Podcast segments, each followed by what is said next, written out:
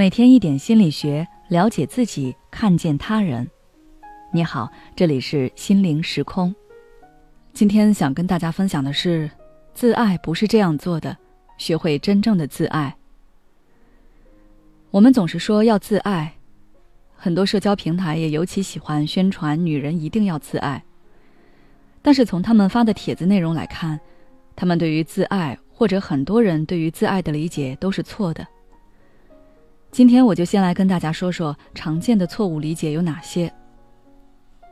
第一，自爱就是想干什么就干什么。有这样观点和行为的人并不在少数，比如给自己定好了学习计划，但总是完不成，会用“我就玩一会儿，明天我肯定学，我就是不学也没什么”这样的借口来自我洗脑，不对自己的行为进行约束，特别溺爱自己。还会想尽一切办法来进行自我奖赏。明明只是做了很普通的事情，却觉得自己特别不容易，要给自己买东西或者大吃一顿来补偿。出现这种情况有两种可能：第一种是一直生活在被溺爱的环境中，从小到大都是顺风顺水，想要什么说一声就可以拥有。如果父母不同意，也可以通过撒娇、耍赖或者发脾气的方式来获得。他们会觉得爱自己就是对自己好，就是自己想干什么就干什么，想不干什么就不干什么，不愿意让自己辛苦，也不想让自己有一点劳累，任凭自流，放纵自我。第二种可能是原先生活在一个被控制、被压迫的环境中，总是委曲求全。然后在书上或者网络上看到了你要为自己而活，不要为别人委屈自己的观点，觉得自己要打破原来的桎梏，活出自我，但是没有掌握好尺度，从一个极端走向了另一个极端。第二，自爱就是满足自己的一切物质需求。这一点在某软件上尤其凸显。有些人一边晒自己的奢靡生活。一边用女生二十岁以后一定要拥有的单品，工作第一年我买了属于自己的名牌包，三十岁的女人该追求品质了之类的话术来给自己洗脑，让你认为自爱就是满足自己的物质需求，甚至就是买奢侈品。但大部分人的经济能力是满足不了这样的需求的，支撑不了这样的生活的。于是我们可以看到校园贷、裸贷盛行。而盲目追求物质，可能会让他们生活的方向偏离，越来越看不清自己。第三，自爱就是只对自己好。这种属于把自爱误解成了自私。跟别人相处，永远是把自己当成中心，认为别人得时时刻刻考虑他，而他自己却不愿意为别人付出，站在别人的角度去考虑别人的感受。